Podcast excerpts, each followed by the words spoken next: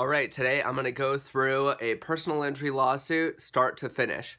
Obviously, this is not going to be exhaustive, but it is going to be a cursory outlook over what a lawsuit entails, what the different mechanisms are, and, you know, without going into so much detail now, I'm just going to start from the beginning. So, person gets into an accident and they call up an attorney, hire an attorney. What the attorney will probably do is if the person has not gotten treatment already, the attorney may send them to a treater or tell them to go and get treatment. Obviously, you know, personal injury lawsuit involves an injury of some sort. So, person needs to go and get treated for the injury. I go through many, many videos um, and content talking about getting treatment for your injury, where you need to go for treatment. So, you know, just check out any of my information. You should be able to find it.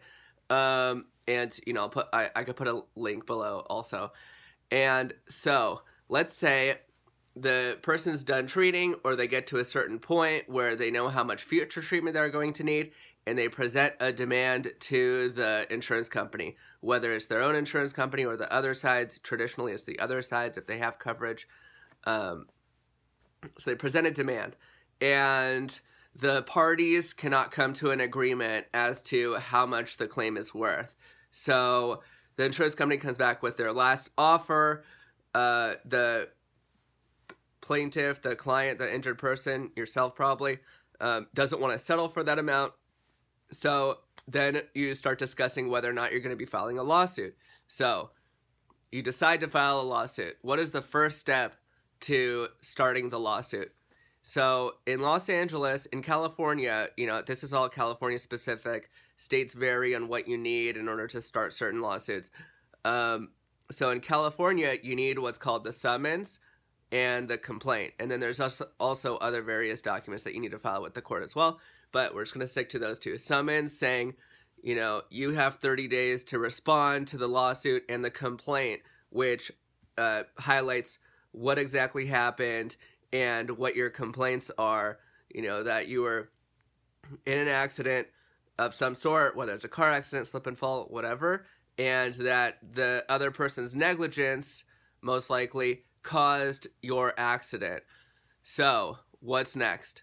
You get the complaint back, you get a case number, and you get various documents from the court, and then you have to go and serve the complaint. So, what does serve mean? It means to give someone proper notice of the lawsuit. You can't serve it yourself. A party cannot serve their own lawsuit. They have to hire someone or get someone to, else to do it. Um, so there's you know an entire industry called process servers, and that's what attorneys generally employ in order to uh, or contract in order to go and serve the lawsuit. Okay, so now you get the lawsuit served, and now now what happens? So the other side has 30 or so days to respond, and whether they respond or not, you know, that that'll depend on its own various factors, but let's say they do respond. So now you are involved in a period called discovery. What's discovery? Discovery is information gathering. And so there's various discovery vehicles to uh, gather that information. What's one of those vehicles? You probably know it's called a deposition. A deposition is when you're sit down um, in in a room, informal setting usually. It's you, your attorney, the other side's attorney, maybe the other side, and a court reporter writing down everything that's going on. And you give your information, they'll ask you certain questions. Your attorney can also ask uh, questions at a later date of the defendant's deposition, um, ask questions of them.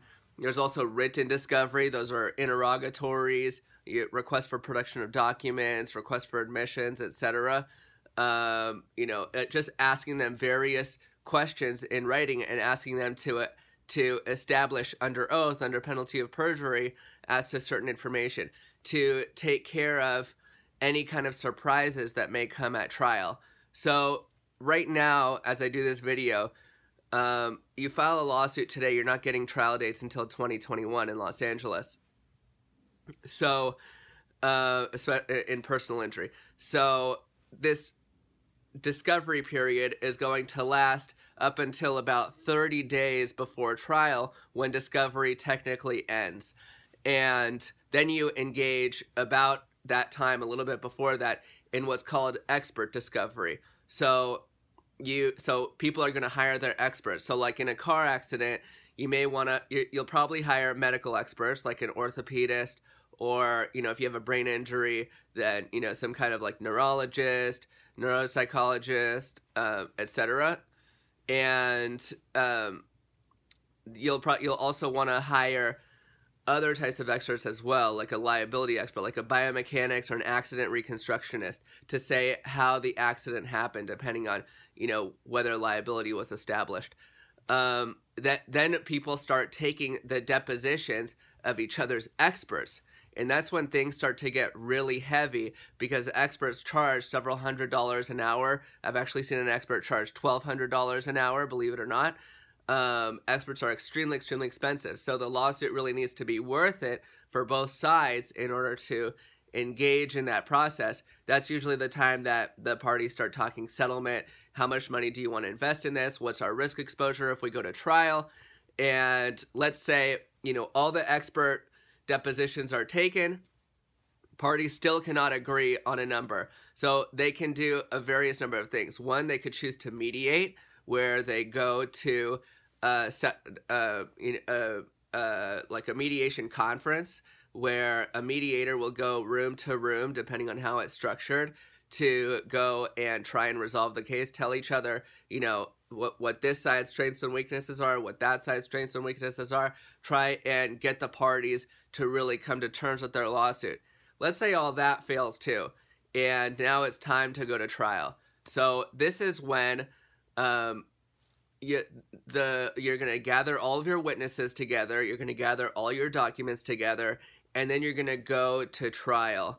And you'll go and you'll present your evidence through witness testimony. You'll have a jury uh, if you're going to do a jury trial listen to all the evidence.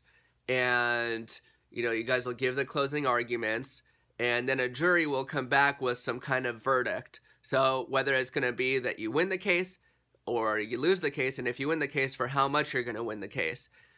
So let's say, you know, I mean, it, if you think that per, all personal injury lawsuits stop at trial or stop at the jury verdict, you're absolutely, it's that's not correct.